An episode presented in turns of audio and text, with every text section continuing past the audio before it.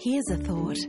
What if you woke up to find you'd won twenty thousand dollars every month for twenty years? Imagine the possibilities. Set for Life from New South Wales Lotteries. Grab an entry in-store or online today.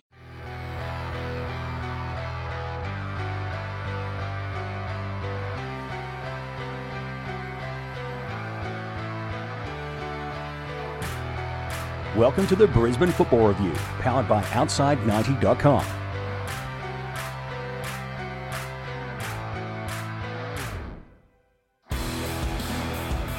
The transfer window is closed, and unfortunately the paperwork could not be submitted in time, so I'm back. Welcome to the Brisbane Football Review, part of the Daily Football Show Fan Network. I'm James, back in the a-hole chair after missing the last show, which allowed these two guys to star, Scott Owen and Adam Pace. Hey guys, did you miss me? Time out, time out. The paperwork did go through. You just failed your medical. Well, what is yeah. it with you five foot nine dodgy Boston guys? You've all got dodgy hips. Come on. It's knees. Whatever. Knees, hips, you're all the same. Sort yourselves out, would you? We had the deal done. Well, at least Adam missed me, right? Well, yeah, look, we we, look, we we actually missed you that much that actually Scott and I decided to get oh, you, no. you a couple of uh, belated wedding presents. Oh. And I should just say, while Adam's getting that out, big thanks to everyone that sent us messages on Facebook with congratulations. We had a lovely wedding and honeymoon in Thailand. So, so there you go. For the, for the listeners at home, I just gave him a bowl of vanilla Coke and some Tabasco sauce, which is a reflection of a very troubled teenage. And there's a bird there as well. and the. Oh, that's about that's about as close as I've come to swearing live on the show. That was the aim. We didn't yeah, quite it get just there. Shows that we were listening to yeah. speeches. Oh, don't tell my brother that. He'll never shut up now. Yes, that was... Uh, yeah. He's speechless. The night was Beautiful. a lot of jokes at my expense, which I suppose is the way it should have gone, and... Beck standing in the conti- background just laughing at us. And the jokes continue. Oh, God, what next? No, that, that, I'm not aware of anymore. Well, thank you, guys. I appreciate that. And, uh, ooh, Chipotle. Oh, is it? I didn't know. It is, yes. Flavors. All right, what do you say we get into the show? I think we probably should. A very good gag. Well done. All right, so, segment one, we're going to talk about the Raw friendly since you two last recorded. And I will say well done on that show. And I like the guest appearance of the dog. Yeah. All right, so Monday night, Raw versus China under twenty-two down at Robina, which was a very interesting night for us. I quite enjoyed it. I think, yeah, it was, um, look, it was always a game that was going to have some certain interest, obviously an unfamiliar opponent and whatnot, and I think, uh, well, it comes down to it, a win's a win, but I don't think I don't think the um, supporters are too convinced by it. No, it, well, it, I suppose not, because it's an under twenty-two side, which automatically gets a lot of fans worked up, rightfully or wrongly. It does, but I still think it's important to win in pre-season, particularly after the last couple of results. So I'm I'm not that bothered by the result. I thought the performance was better. I think that was the most important thing after a lackluster, shall we say, F F A Cup performance. It's been a good couple of weeks now of training. And, there was and I that think they're better off too. now as well. Mm. So what really stood out for me in this game was they went to a back mm. four as well yeah. right from the start. And it wasn't your traditional friendly where... from forty-five to seventy-five minutes, there was just a whole bunch of subs. Well, it was certainly treated wasn't like... a traditional friendly from forty-five to seventy minutes, that's for sure. We'll get to that later. Yeah, Jack Hingert, otherwise known as Boo. Stop stealing my jokes. Yeah. Well, after that stitch up, I've got to get back. Yeah. But yeah, it was um, an interesting night. The second half certainly had a lot of feeling as well. It did, absolutely. It was, well, it started just after half time, really, didn't it? It's un- innocuous change to me, it looked like. Anyway, it didn't seem to be too much in it, but the Chinese crowd certainly took offence to it and no. just continued on well, from poor, there. Poor old Jack Hingert was the, the um basically the target of all that. Mm. But what was um? We'll run through the scores quickly. two one win for the Raw. A first half goal from Peter Skapetis, and then a Massimo Maccarone penalty in the end. Either side of a a uh, Wei Shi Hao goal in the nineteenth minute. Wei Shi Hao. Nice look stitching Adam up with the Chinese name there. By the way. I honestly drew a blank. I, yeah. I'm still on Thailand time. Whatever that is. Uh, yeah, it was very fiery second half, and you could tell both sides really wanted to win it. The Raw, obviously, because of the way their pre-season results have gone. And look, you can argue it's ro- whether it is or isn't just about results in pre-season, but, you know, they came out, won the game, and got a real test because that Chinese side, they battled. Well, that's the thing. Like, they, I've heard, been hearing sort of, you know, on social media slurs about, oh, you just beat the kids. These are allegedly the best kids in China. Yeah. So to to and even though like to China as a senior team um, are probably not travelling the best at the moment, you know, like I said, this is still a national mm. team, and you know, for a club side to you know, I know look, look you can say that we subsequently Central Coast Mariners beat the China this this side three nil, but look, that was behind closed doors. No one really knew what happened other than the result. So look, it's you don't really want to get caught up in oh who you beat. It's a case of look. Let's look, let's focus on the raw performance and that the Chinese team were providing opposition. And also keep in mind, like, and I'm not saying this in a Manchester City joke type of way. China puts a lot of money into their football development, yeah. so that clearly is, you know, the result of the best program money can buy. Yeah, luckily, with this team is preparing as well for the A F C Under twenty-three tournament hosted in China next year, so you assume they want to win that. They're going to want to win a, that. It's a, they're out here for about a good couple of weeks. I think they play Gold Coast City Monday as yep. well. So there's they're out here for a fair while. But on the raw, I think. Positives. I think Skapetis is scoring again. I mean, there's, it's hard to get a raw game that he's not scoring. And I think it's, it's like four order games in a row now as well. So it's, so it's quite good. There's depth up front. But yeah, they played well. That's so, the most important thing. They played well in this game. Certainly, I thought anyway. Yeah. Unfortunately, Friday night, a little bit of a different story mm. where they travelled down to Ballarat and played Melbourne Victory. And, well, this time they came away with the three one loss. So I suppose that's a little bit better. yeah. Um, yeah, Bursar Barisha got it double. Jai Ingham scored for Melbourne Victory, and that man again, Peter Skapetis, with for the Raw. I think the most. I think um, looking back at the game on Friday, I think the most, um, I guess, concerning thing is the defensive lapses yep. that which led to the three, all three goals. Look, they're, they're three goals that probably mm. should have been preventable. The, the for me, the second goal. Um, they scored. Geez, that's that, that's a real concern. Um, how mm. how Jack Hingert got beaten down down that wing. But look again, it's it's it's pre-season. You you you sort of you take it for what it is. But um, yeah, it's it's some, it's concern there. But you know what, you take it as it is. Well, the way I judge pre-season, if it you know if you do well in pre-season and you get off to a good start, then clearly it mattered. Mm. But if you get off to a bad start in pre-season and then win the games that mm. actually count, yeah. then it means you've still got the work done. Mm. And you know the opposite way as well. Like I always use the line of different sport I know, but Detroit Lions in two thousand eight. Won all four of their preseason games in the N F L, then didn't win again for the whole season. So, you know, it does. It can mean something. It might not. It just depends. It is also the second game in a week for as well. I mean, you have to factor that in. I yep. know it's probably more of a preparation thing for later in the year when they play, hopefully, Champions League on the back of A-League. So it's it's really good for that. I'm I'm interested by the fact they didn't really change elevens too much. Yeah, it seemed like it was the same team pretty much in both games, which is interesting. And with the back four after the experiment we yeah. saw with yep. three central defenders, but. Look, and John Aloisi was actually saying uh, in his press conference, talking about how he was a bit frustrated that the team had to travel on the day of the game, meaning they didn't really get there until a couple of hours beforehand. And, and that's all stuff, and... Oh, we've just got a goal in the women's N P L Grand Final, which we are multitasking and watching at the same time. Off a corner. Anyway, Adam, you were saying? Yeah, I was, I was just gonna, I was just going to say as well that you know that, that does also um, have some factor as far as you know their performance goes. You know, if they if they're getting into to Ballarat on Friday of the game, you know after after I'd assume mm. a, a plane ride down to Melbourne, then a bus ride up. Mm.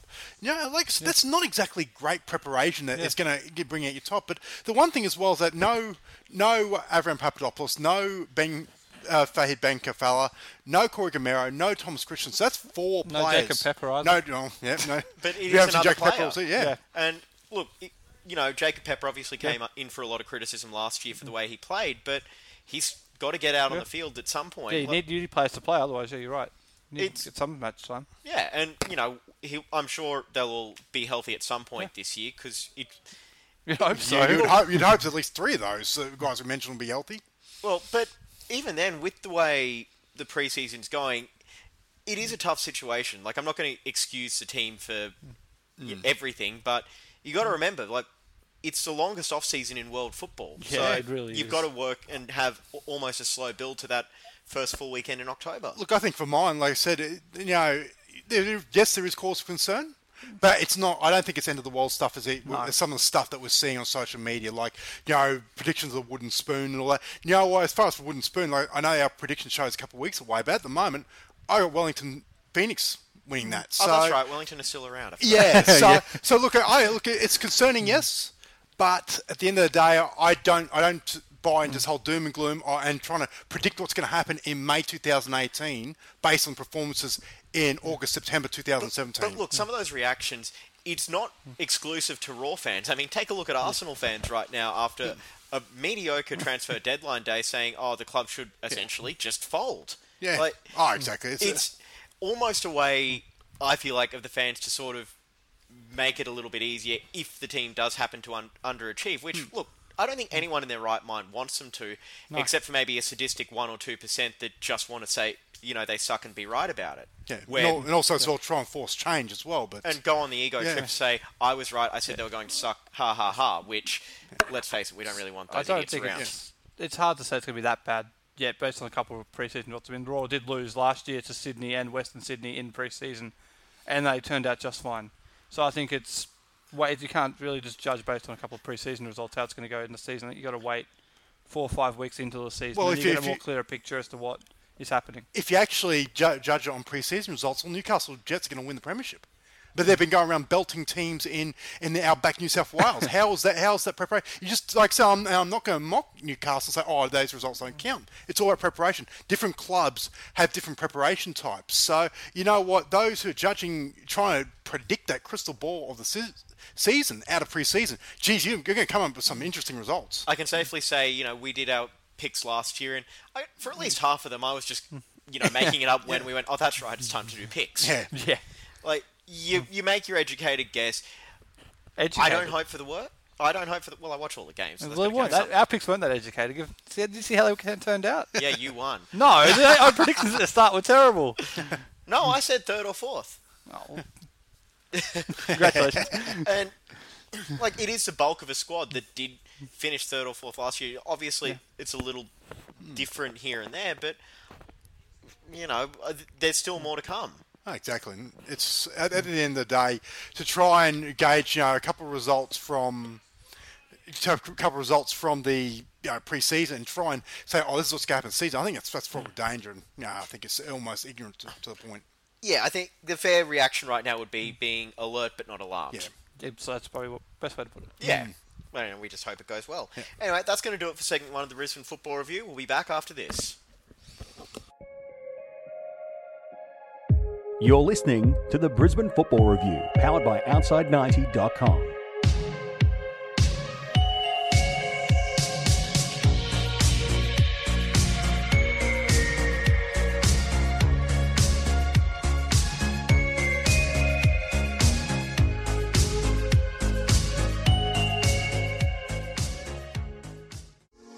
Welcome back. It's the Brisbane Football Review, powered by outside ninety dot com.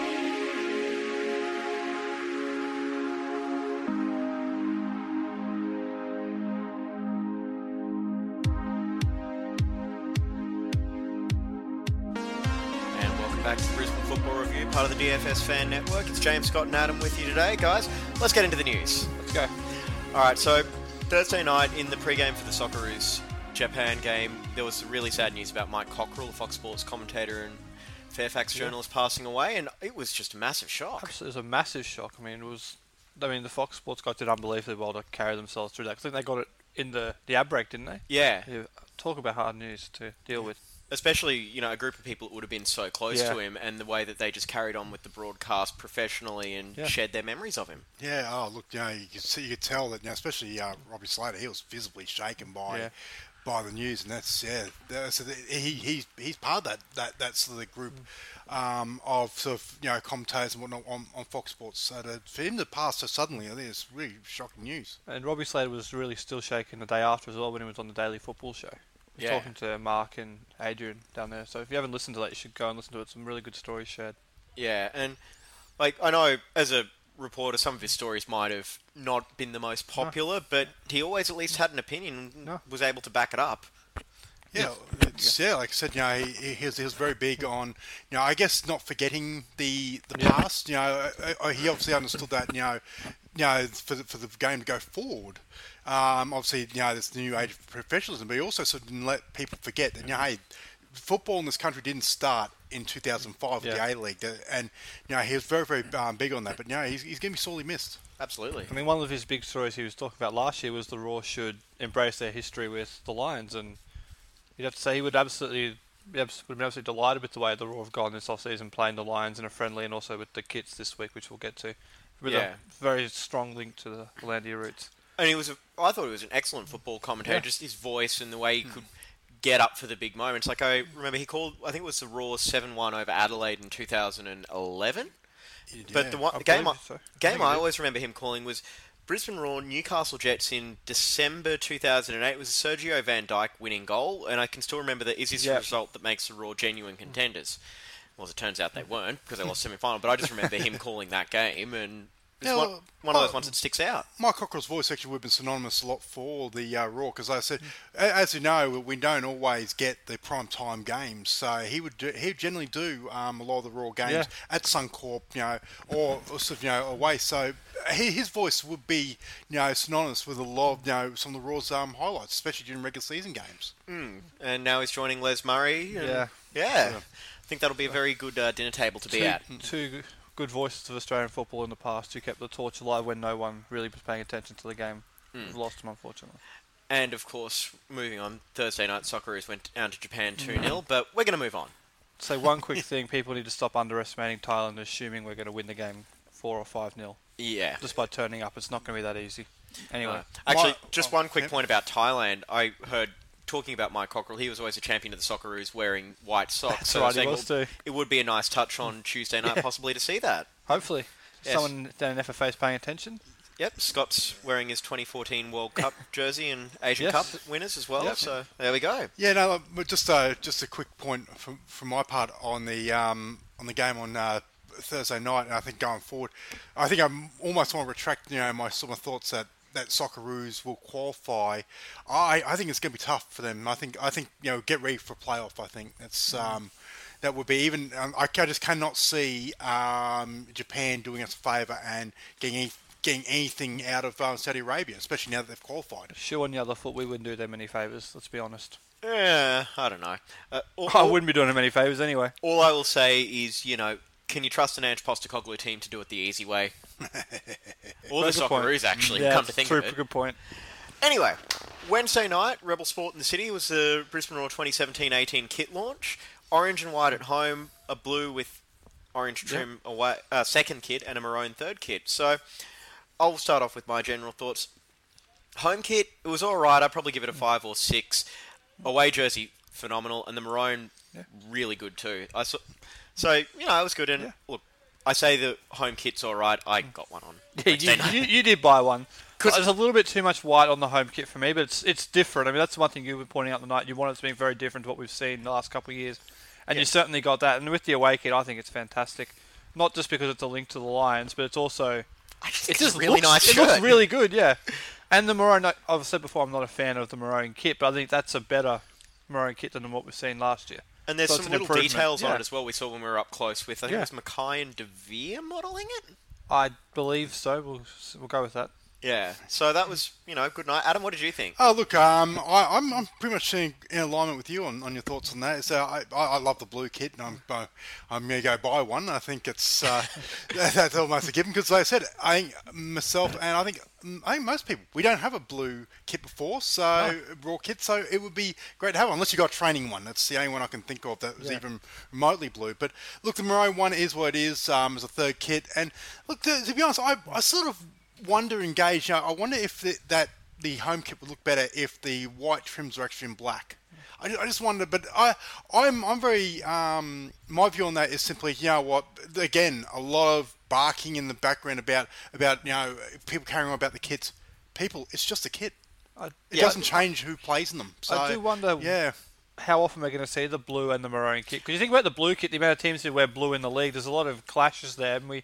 Typically only see the maroon kit at home to Sydney F C, so I'm wondering how often we're going to see either of them this year. Well, I would say, just venturing a guess, so you get it away at Adelaide. Yep.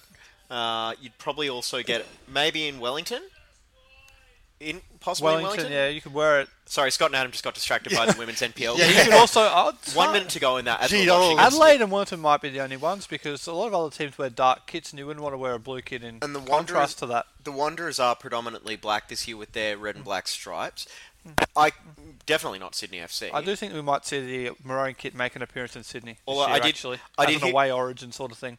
Yeah, although I did actually hear um, a very funny line on Friday night saying, well, what what are you going to do with the dark blue kit against Melbourne Victory? Well, we think for a yeah. second. Just wait. Let yeah. them process it. They'll get there eventually. Yeah, but look. Yeah. They're different, and but as but as a lot of people have said, you know what? Just because you're a away team, you're not obliged to use the blue kit every time. Exactly. So, and yeah, you know, in fact, you almost, you almost want to be orange yeah, as much as possible. That's exactly that's, what I was about to say. Yeah. And that's almost setting what it's setting up for. And you know what? You know, twenty ten eleven, that orange with the maroon shoulders kit, pretty average as a shirt. And I remember a lot of people hated it, but you know what? They won a pre- they won the yeah. double in it, and if they win the double in these kits, everyone will say they're amazing. Yeah. So yeah, that makes a kit look a lot better when you're lifting a trophy. yeah. and, I, and also, and also, so I just want to make a quick point on the fact is that uh, you know at the end of the day, like because there's obviously comparisons. I know Fox Sports do big on are big on this. They're actually trying to compare the, the different clubs and their kits. I know Wellington, everyone love him, was in love with Wellington's kit compared to our one. Well, the thing is as well is that it's also about the manufacturer, the kit apparel manufacturer. Like, of course, the Adidas and Nike ones are going to look superior to, say, Umbro or Macron or uh, Puma to, to that point. So I, I think I think there's a lot of much about nothing. I think, and I think it's actually a byproduct of a very long off season yeah. where you know people just start going stupid about the most you know silly and inane things. But the other thing I will probably add on that is, you know, with clubs changing kits every year now, and this is not a Raw thing, this is an all of football thing. Clubs are changing kits every year now. Can yeah. Umbro really afford to use three separate designs at a time? I mean... Well, isn't this the last year of the Umbro deal? I know, but I just hate the changing jerseys every year. Yeah. The way I would like it is you have your home kit for two years, your second yeah. kit for moves to your third kit in its yeah. second year, and everyone has well, a two-year lifespan. That's kind of the way it used to be for the for the A-League with the... the kits. So remember we had the um the orange and maroon kit for two years, and we had the other one for two years. So I mean, I, we saw the last year's kit was basically a, a slight variation slight on the one before, yeah. but yeah, it lasted for two years. So I wouldn't be surprised if that's actually what's going to happen here. Exactly, and yeah, it just, it could have been as, worse, that's for sure.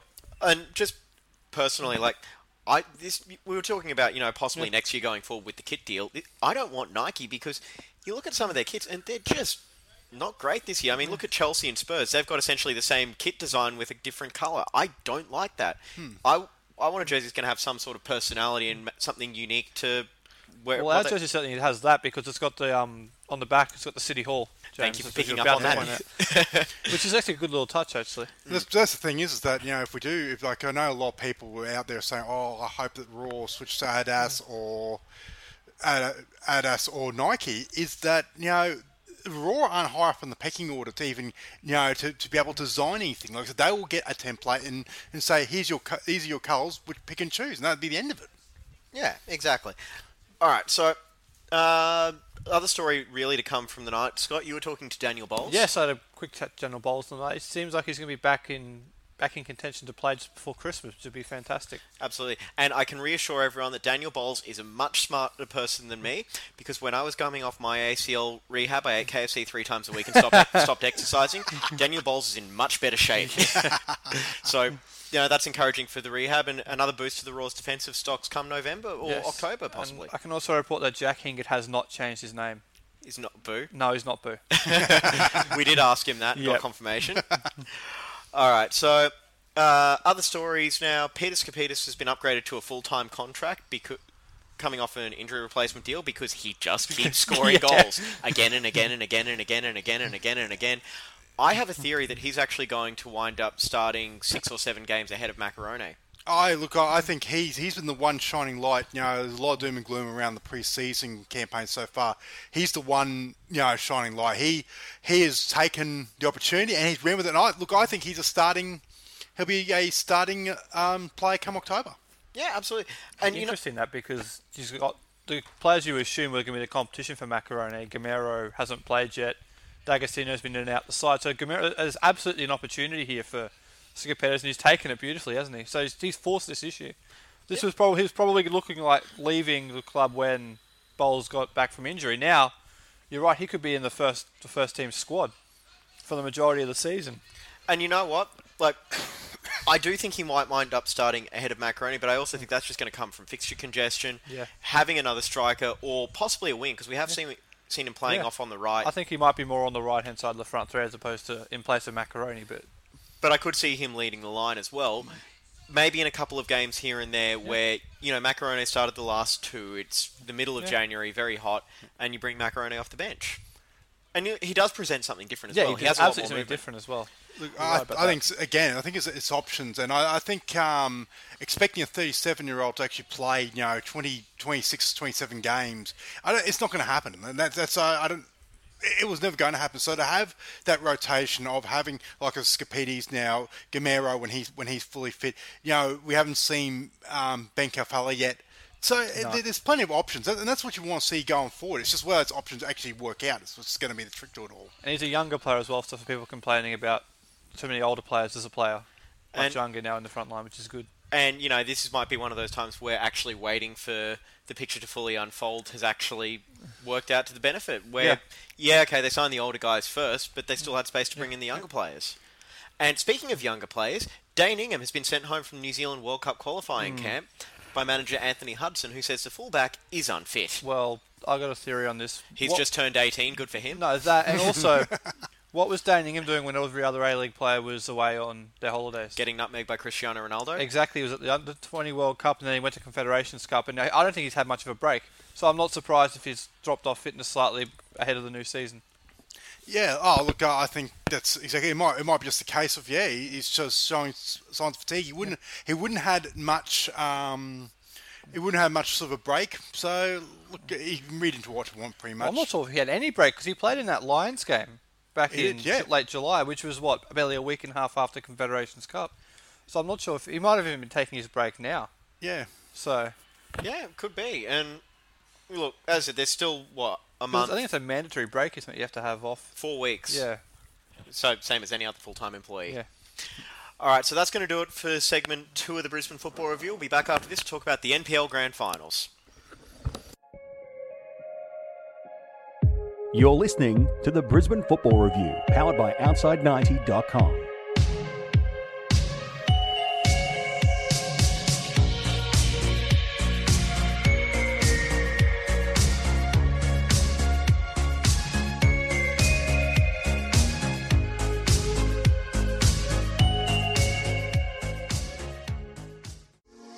Welcome back. It's the Brisbane Football Review, powered by outside ninety dot com.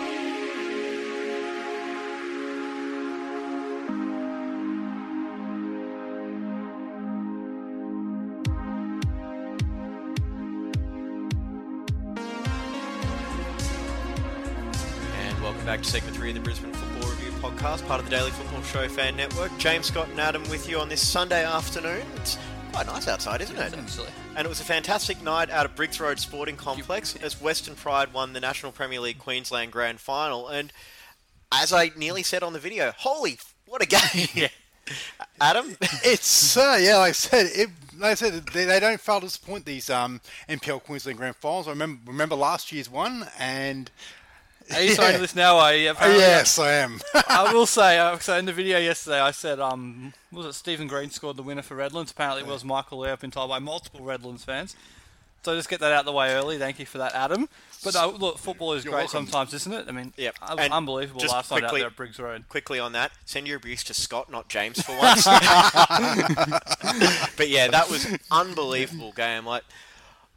It was actually, at the first twenty minutes, Pride were all over Moreton Bay, and you kind of thought, oh, this could get a little bit ugly, and I was actually starting yeah. to look at the uh, bubble thingies going on in the backfield. James thinking, has a small attention span, people.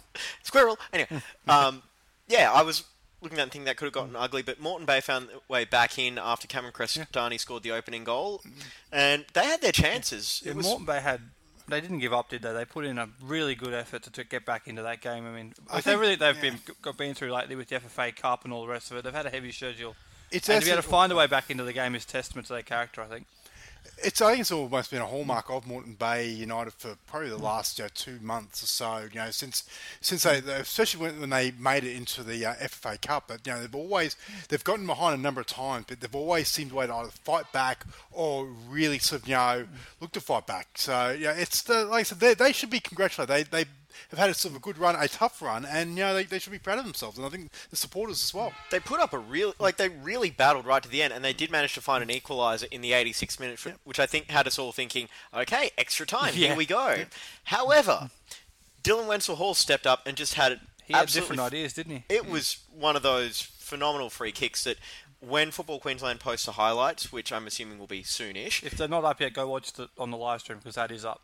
That that final five minutes was insane. You could tell everyone in the crowd was... Uh, the scary thing is the equaliser actually almost woke up the Western Pride fans because there was yeah. a bit of nervous energy going, oh, are they going to hold on? Are they going to hold on? And then, okay, now they've got to really rally and find the winner. And they did. Yeah, we, we were actually, when, when Wenzel Halls actually scored the winning the winning goal, we were actually in the tunnel. On halfway. On yeah. halfway. And I thought we've seen that roof was going to blow off. That's yeah. how, that was how the big response now Western Pride um, sports. Because like I said, this, this is their first finals campaign. Yeah. They, they've... They, they have a club have really struggled you know, since the N P L concept began. So for them to go all the way, you know, go on this massive run the back end of the season and to win it all, um, I think is, is a great shot in the arm for, for football it's, in that region. In some ways, it was reminiscent of the the roar of the crowd at Suncorp after Pardlew's header back in twenty eleven. It was a bit, bit similar, bit smaller in the way. No, in terms of the just the elation from the crowd afterwards, it was an unbelievable moment to be out there. Only th- yeah, only three thousand three hundred eighty-three compared to fifty-two yeah. or forty-five. Well, just on that, that crowd, three thousand three hundred eighty-three is an um, is a fantastic crowd for an N P L Grand Final, and I'm not sure if Western Pride have A-League ambitions, but if they do, this would be a great time to, to launch it on the. Ba- they've, they've clearly, strike while the iron is hot. No, they've clearly got the support of the Ipswich community out there, and if you can get three thousand to a game like this, yeah, you what you get when Sydney F C yeah, or Melbourne Victory exactly. come to town, absolutely. Although I imagine the complaints about the bus trip from the airport out oh. near Boondall to all the way out at it's a, it's where a were long, we at? It's a yeah. long drive, trust me. And especially if it's a Friday night game going through that traffic. Mm. But yeah, it was a phenomenal game. After Afterwards, we actually wound up speaking to a fair few players, starting off with the captain, Jesse Rigby. And the captain of the Victoria's side is Jesse Rigby. Jesse, congratulations. Talk us through the last five minutes of that game. Oh, um, they... They equalised there, and geez, I was um, crapping my pants, to be honest. We were in the downers, and um, they really stuck it to us there. Like we were under the pump, and Dylan's popped up and scored a great. Like we we started, you know, get back to what we were doing, but Dylan come in with the goods and, and scored a great free kick, and you know, I just can't explain it. It's a great win. Well, he couldn't have picked a better time to do it, could oh, he? Oh no. He's, but he's popped up at the right time, all right. It was great. I don't think he could have hit it better, to be honest. No. Cracking strike. And a uh, great atmosphere here tonight. Yeah, they we have the um, the usual pit that come down and they give us great support and, and everyone else that's rocked up here tonight as well. Yeah, it's been amazing. So I can't. Yeah. And chances for next year? What do you know? I'll take it one game at a time. I think we'll just we'll see how we go. We come from eighth, I think, halfway through the season. So yeah, finished strong, and I think that was the most important thing. Yeah, yeah, exactly. I think the team's really bonded on and off the field. I think that's what it is, and we're all getting to know each other and. And it's working out. We're liking it. It's a great environment here. So, yeah, we're loving it. Beautiful. All right, well, congratulations again. Go enjoy the celebrations. Thanks. So, yeah, that was obviously a very happy captain of Jesse Rigby. And, guys, what do you think of that? Oh, look, it's uh, just... You know, watching the interview last night, like I said, you know, just they're just elated, you know, that they they put in a lot of hard work. It's they felt, I think, it's almost a sense they felt this was coming. Yeah. That they finally got, you know, a decent squad together, and they really made a push. And you know, and congratulations to them that they, they actually, you know, went all the way and won it, and, and especially in the circumstances they did. I think Jesse Rigby also symbolises that club in a way. So I think he's been there in the N P L setup since day one. So for mm. him to get the opportunity to lift the trophy as captain, but it was going to be great. And West, Western Pride for a long time, you know, they were they, yeah. they were strugglers in this competition. So if even to, this year they were. I mean, yeah. just you mentioned that they were eighth, came from eighth halfway through the year to get through, making the most of mid-season yeah. transfer window. Yeah. Mm. And uh, then we uh, spoke to Adam Ondine. All right, joining us now is champion Adam Ondine. Congratulations! Thank you, thank you. What a game! Yeah, huge game, huge. Uh, how, talk us through those final five minutes. What was going through your head? Oh, just so disappointed to let that one slip. Bit of a, like, not the best of goals, just sort of dribbled in far post. Disappointing, but kept our heads up. And then got that chance at the end. And Dylan, he's been practising free kicks, training all last week, so... I had a good feeling about it, and he's put it top corner, so... Beautiful. Yeah. And uh, any doubt when he st- stepped up to hit it? No.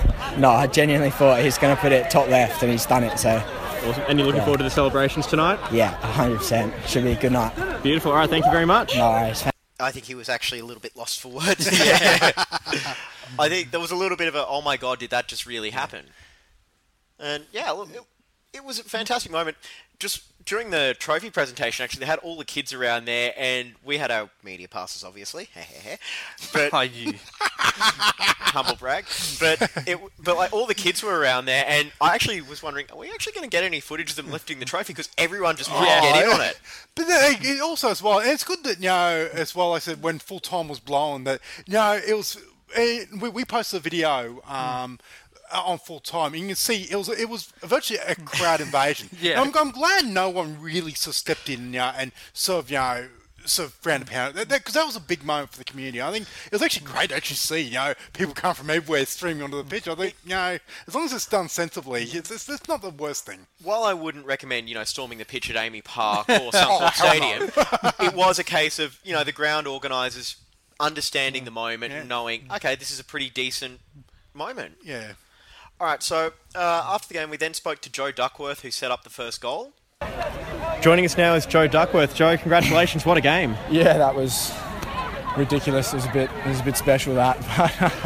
special, yeah. special way to end the season. Oh yeah, and like there's so many people here. It's been like it's just been so long. Uh, everyone who was here in the first year we started, we were coming last, second last, and then to win eleven games on the bounce, to have three thousand people at Briggs. And for Dill to score that, it's just like, it's just ridiculous, mate. But it's awesome. But yeah, I can't I can't put into words what it feels like. Well, you had a hand in that first goal. Great delivery. Yeah, just spotted cameras, unmarked, just put it in an area, and um, he did the rest, mate. It wasn't it wasn't much I did. Can you talk through talk us through the last five minutes? What was running through your head? Well, uh, second half we knew that they were going to throw it all at us. Uh, to be honest, we thought we had the conditioning over them, you know, because they played so many games, and their cup game went to extra time, and. All that, and you know, we back ourselves. We've gone to tough places and kept clean sheets when it matters, and they got that goal, which they probably deserved. To be honest, they came out as hard, and then, you know, we probably start mentally preparing yourself for extra time. But that's just the culture of this team. We just don't don't ever give up, and Dill's put the world in the top corner, and off we go, mate. What a time to do it! Oh, and to be fair, he's been practicing every training, so it's no surprise to see that going. Hard work paying off. Absolutely, mate. All right, we'll go enjoy the win. Congratulations Cheers, again. Boss. Thanks for your time. Appreciate it, guys. Thanks. And yeah, former Raw player who'll be very happy with how the end of the season turned out.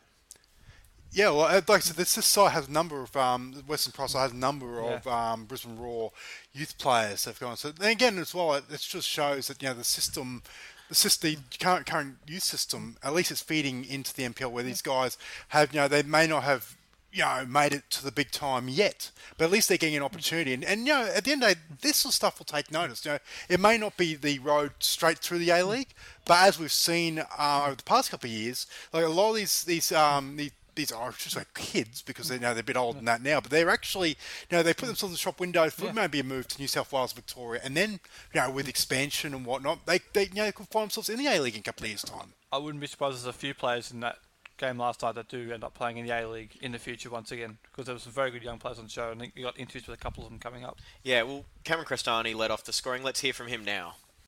Joining us now on the Brisbane Football Review is Cameron Crestani, scorer of the first goal tonight. Cameron, congratulations. Thanks, mate. Um, look, I, if I told you six months ago that we'd win a grand final out here and I'd score the, one of the goals in the grand final, fucking, I wouldn't believe it. I wouldn't believe it at all. But it's just an unreal feeling, and to see how much it means to the people out here is one of the reasons why I came out here. It's just an amazing culture, and the community is so, so tight-knit, and to do this for them and the people in the club is just something else, and it's something that I won't ever forget. What was going through your mind uh, before you scored the goal? Look, I, I actually went and spoke to Joe, and I said, do you want me to take it? And he's like, no, you get in there. And then I scored, and as my celebration suggests, I, I don't didn't know what to do. It's been a long time, so yeah. And uh, yeah, great to have the grand final at home. Oh, one hundred percent, mate. The feeling of seeing everyone in Ipswich and come out here, and all the hard work the boys have put in, um, it just yeah, means so much. All right, awesome. Well, thank you, and best of luck for the off-season. Thank you. Cheers, mate. Yeah, uh, Cameron Crestani led his media training, got put good use there. He was battling towards uh, the end of the game as well. I think yeah. he was we saw him getting, getting constant treatment on his shoulder, yeah. yeah. But, you know, he opened up the scoring with a fantastic header off the free kick. And it's his but, first goal for Western Pro as well, I believe. What a time to get it. Good timing, yeah. But I thought throughout the game, like, Crestani was, you know, one of the key figures for uh, Western Pride, because Moreton Bay just kept putting so many long balls into the box, and they just kept dealing with them. And I honestly think that's where the real difference mm. was, where if Moreton Bay had have just had a runner to get to that second ball, it would have made a massive difference. We we, we obviously watched the game. You know, when um, Moreton Bay made a change about, I think it was about sixty minutes, where they where they had a choice of you know, who, which striker they take were going to take off between Riley Campbell or Declan Smith, and it was, it's, Coach Dave Harris actually chose in the end to actually stick with Declan Smith, who was obviously a tall target, and he, and he mm. towers over um, Cameron Cristani. So imagine how I felt. So it's like at the end of the day to hold them out as long as they did. Um, you know, I, I think it was, it was was a very good effort. It was a phenomenal defensive performance. Yeah. Like the fact that they were so well organised and always had a guy there to win the race to the ball. And look, Moreton Bay came in with a clear plan, and it almost worked for them. Alex Yanovsky. Mm. You know, it wasn't a pretty goal, but they all count. Look, he's he's actually been very good as well. I think this whole run as well is, is a form of Alex Janovsky as well. So, look, there's a, a lot, you know, Moreton Bay, you know, can be, so be, be as I said before, be proud of. You know, they, they've done well. The results may not be all, but, st- but still, you know, they, they've done well. Absolutely. And, look, both sides, they can be really happy with that. Yeah. I thought it was a clean game. It was an entertaining game. It mm. wasn't one of those ones that got bogged down with free no. kick after free kick or just mistake after mistake. It was a competitive game, though. It was, yeah. like, it was a really competitive game as well. Yeah, it was one that you kind of felt could still go either way. Yeah. Like, maybe Pride was shading it for mm. most of it, mm. but you never felt like it was over, especially mm. after the it way the first twenty if, minutes. If the game did happen to go to extra time, it would have been an absolute coin toss game at that point. Especially with the way, yeah, Moreton Bay getting yeah. all the momentum back. But the reason it didn't go to extra time yeah. was Dylan Wenzel-Halls. Let's hear from him now. All right, joining us now on the Brisbane Football Review is Dylan Wenzel-Halls. Congratulations, what a game. Yeah, mate, it was unbelievable. Um, words can't describe how happy I am and how, how good it feels to do it with such a great bunch of lads. Well, take us through that free kick at the end. Did you have to fight anyone to take it? Nah, nah, so I, I take them I take them regularly, and at training, um, I take them. I'm always back late, taking them at training, practicing them. Um, so the boys just said, you know, they, they came up to me and said, just like training, and I just took it like I would at training. Did you give any thoughts to hitting it a little bit differently, or just back yourself the whole way? Oh, look, the wall the wall was big. Um, I wasn't sure. It looked it looked a close ten, and they were all, you know, quite tall lads. But um, no, I just, just hit it the way I usually hit it at training, and the way I practice, and I, I back myself from when I pick the ball up. And you guys just couldn't do it the easy way, could you? No, nah, look, we were one nil up for ages, and um, I, th- you know, I was hoping we'd hold on, and they, they scored that, that late goal, and um, yeah, we knew we were in for a battle then. Um, and yeah, the, the free kick popped up, and I knew it was my time to, to um, you know, step up and deliver. Well, best of luck for the off-season. We'll see you next season. Cheers, thank you. You will do. Yeah, he's pretty happy. yeah. He was really, he was absolutely really happy after that. After his David Beckham impression free kick. two thousand one against England against born? Greece. I'm not sure if he was, but after he put that, we put that, he went straight down to the active support behind the goal. I'm not sure he... Did he get his shirt back or not? I'm not sure. Yeah, he did. He was wearing it. But... It was, like, talk about stepping up when people yeah. needed you to. Because I was trying to work out, from where we were standing, I didn't know if he actually had the room to get it up and over, and he turns out he did. Oh, okay. It's just one of those moments, like, and as you mentioned just before, we went... We cut to the um, the interview. Like th- that game wasn't even going. That, that game for all money probably should have gone to extra time, but it was a magical moment where Dylan Wenzel-Halls won the game for Western Pride. And at the end of the day, that's how you want grand finals to be decided. Moments like that. Yeah. yeah. Although I'll take a penalty shootout over the Central Coast Mariners. But yeah, and look, it was good to see a lot of the former young Raw players capping off, you know, for someone like Cristani, what was a pretty monumental year for him. Absolutely. He made his A-League debut. Yeah. I thought, you know, didn't look out of place at all when no. playing at centre-back, maybe at full-back, but that was a coaching thing. And yeah, it was a good way to end the season, and a good, hopefully they can build on that momentum next year with the new competition setup. Look, I think I think in I think in general, um, I think Football Queensland will be pretty happy with um, with how sort of the N P L's gone gone this season. I think, you know, the testament is that, you know, that the, the crowd, like three thousand, that for for a local game, that's that's pretty decent. Yeah. So I think and paid tickets momentum, too. Paid tickets, yeah, exactly, and you know, it'll be momentum going forward now to the new two tier system next season. And well, the decision to have it at Briggs Road really absolutely seems to justified, have paid off. Yeah, yeah, mm. because. You kind of wonder, Perry Park, that would have been, what, forty-five minutes to an hour for both sides to get to, and there might have been a few fans going, eh, it's just not worth it. It would have been probably about half the crowd kind of thing. Yeah. And a fair few Strikers fans going, it should have been us. Or Ipswich fans travelling in, so... Yeah. And, you know, it does reward them for being the highest-placed team, and What a way to close out. Yeah. So I suppose we should just finish with, yeah, congratulations to Moreton Bay United. Fantastic season.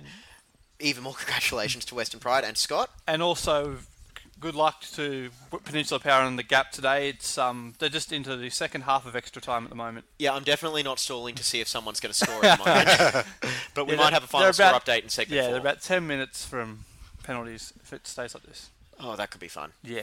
All right, that's going to do it for segment three of the Brisbane Football Review. We'll be back after this.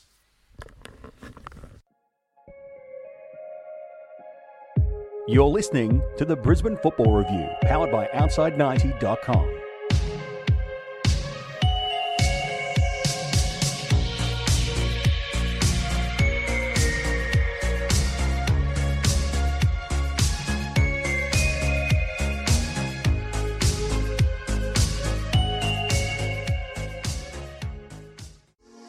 Welcome back. It's the Brisbane Football Review, powered by outside ninety dot com.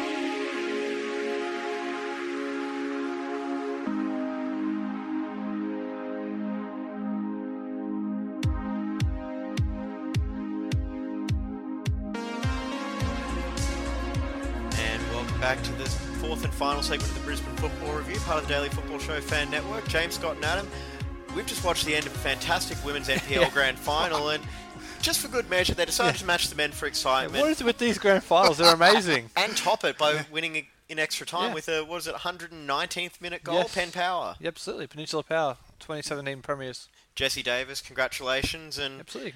Congratulations yeah. to Peninsula Power as well. It's been a big week for them as well. In the B P L, they're through to the grand final. They just lifted some silverware in the women's game as well. Yeah, without without being too sort of condescending, but I think it might be the um, the dynasty might be over for the Gap. They've they've been the they've been the dominant force in N P L women's for the last you know number of years, and you know, I think Penn Power are beating them. I think it's yeah, it might be changing the guard, I guess. And if you're listening to this from the Gap, that was Adam who said that. If you want to send your, your hate mail through, I your respect. And yeah, that was a good game. Uh, do we have to say Happy Father's Day? Because we're recording I it on Sunday. Should, I feel yeah. But it's not going to be out until Monday, so is it just going to sound... Well, coming from me, it will sound hollow, but Happy Father's Day! Yeah. Anyway. Segment four, we're going to talk about the F F A Cup. You guys might have to do a little bit of the heavy lifting on this, because I was kind of overseas for all of this. Yeah.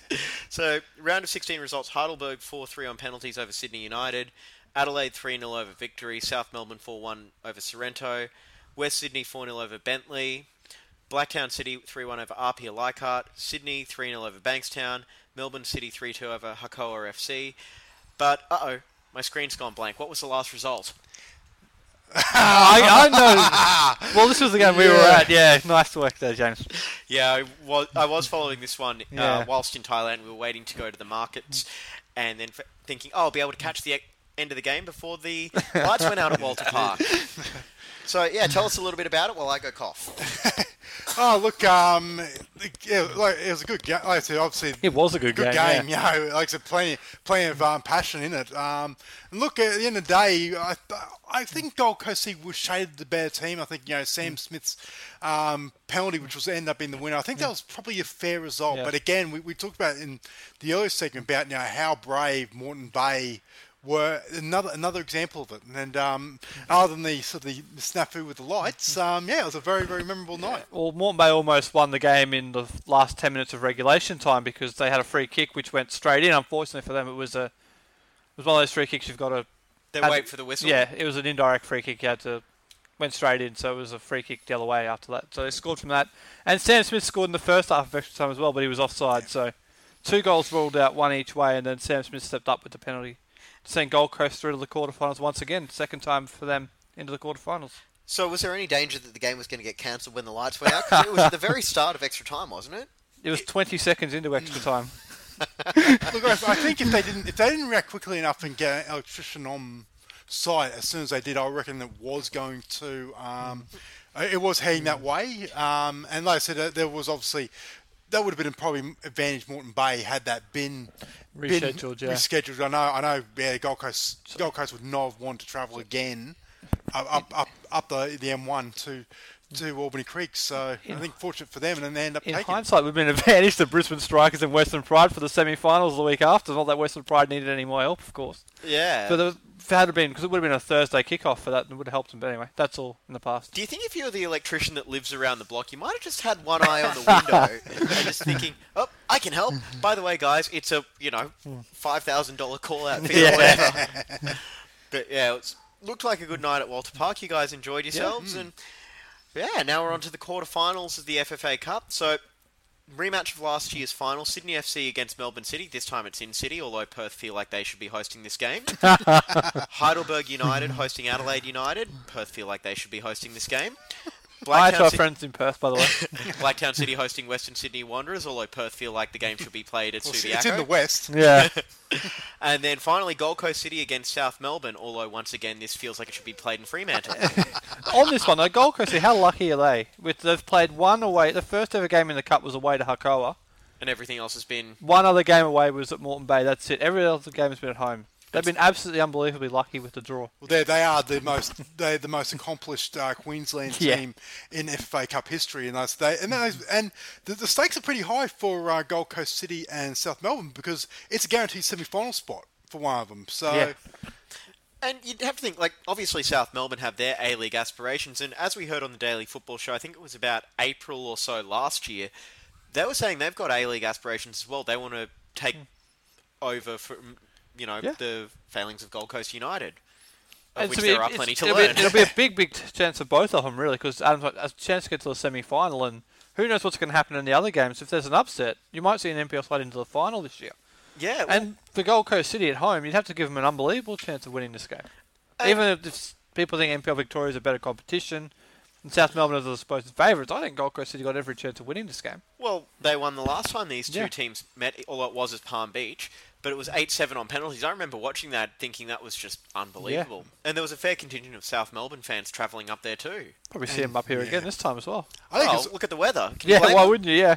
And I think as well, this this, this also is just as important for South Melbourne as well. That, you know, they've made this the bold claim that they believe that they're almost entitled to be, you know, the next off the cab off the rank as far as A-League um, expansionist. So for them to make the semi-finals, you know, that, that reinforces the point as well. So I think this is high stakes for, for both teams. I think this will be, you know, of all games, it's probably the most interesting one.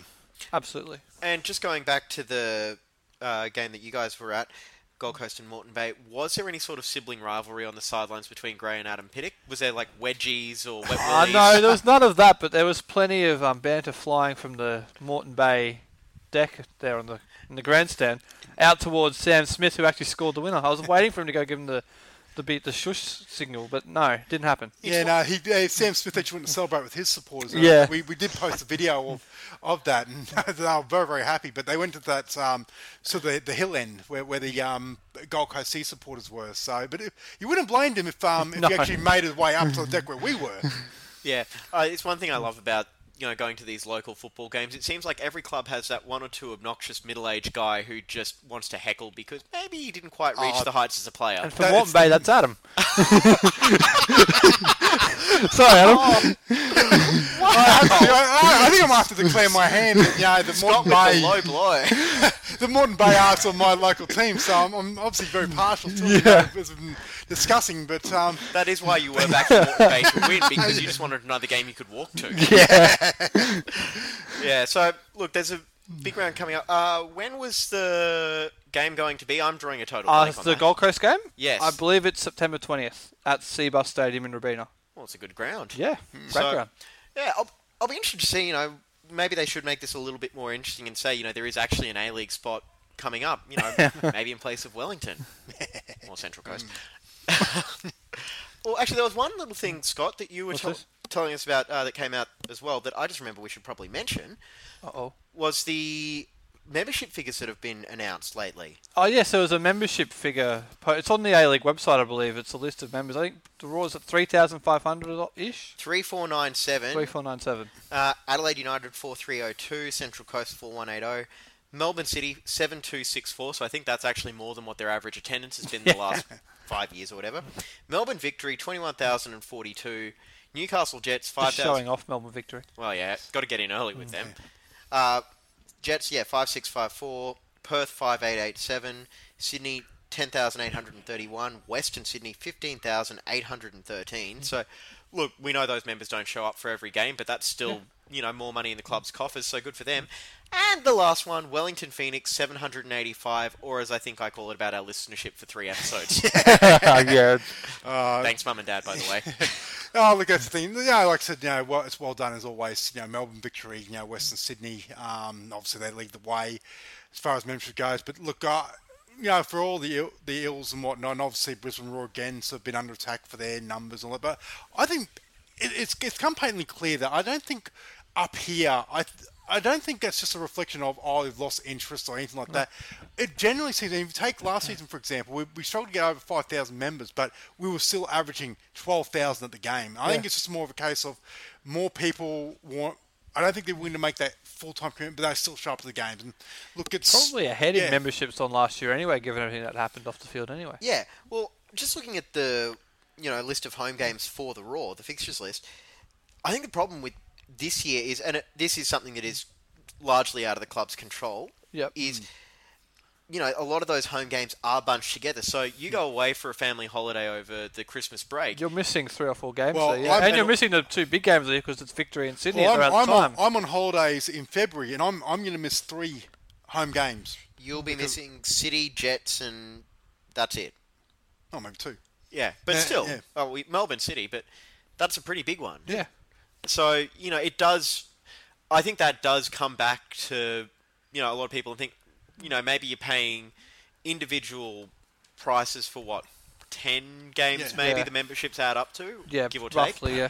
And, you know, the other three are just bonuses. So you figure, all right, you might not be able to make the Seabus game in December because it's a long way for people, especially on the north side.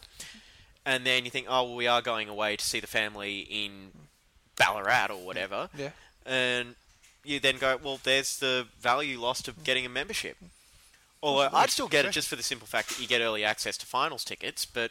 You also get your regular seat as well, which helps. Yeah, yeah you're not going, oh, hang on, I was in row thirteen this week and nineteen this week, so... But for those, but for those who are, you know, obviously, wanting, obviously the Raw do have plenty of, you know, three-game packages and whatnot. So it's, again, it's sort of, you, you can't use it as the complete excuse, but I think as well, you know, it, there are a number of factors. I think it's, again, it's... It's a bit hard to sort of say, oh, Raw are failing in their membership drive and whatnot, because like I said, let's face it, we're never we're never going to get the memberships um, the, to the level of what you know of Melbourne Victory or Western Sydney want us. They just do it differently. It's a different market. So I do wonder but, if they're counting three-game memberships in that tally and all the rest of it as well. I doubt it's a season ticket, yeah, yeah full season. But ticket. Also as well, on, on the other hand, you know, we'll, and you know, defending the Raw, but.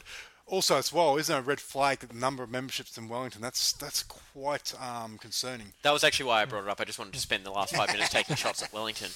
Are you saying Do that they have internet he- over in New Zealand? Uh, are you saying oh. Wellington has to improve their metrics, are you? They're going to improve their metrics in Wellington. Is that what you're saying? Yeah. Okay. But, well, anyway. All right, I think I've stalled long enough. What do you yep. say we get out of here? Okay. All right, so that's going to be it for this this edition of the Brisbane Football Review. Congratulations to Western Pride in the men's N P L and Penn Power in the women's. Couple of fantastic grand finals, and now we're what four and a half weeks away from the A-League season starting. So yep. looking forward, forward to it. Absolutely. Thanks, Scott. Adam. Yep. Thanks, Thanks everyone for listening, and we'll be back in a couple of weeks. See you later.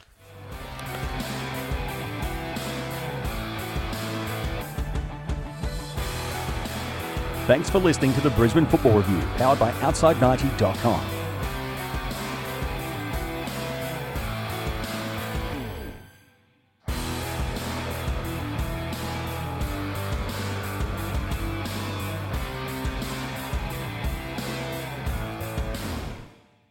Here's a thought. What if you woke up to find you'd won twenty thousand dollars every month for twenty years? Imagine the possibilities. Set for Life from New South Wales Lotteries. Grab an entry in-store or online today.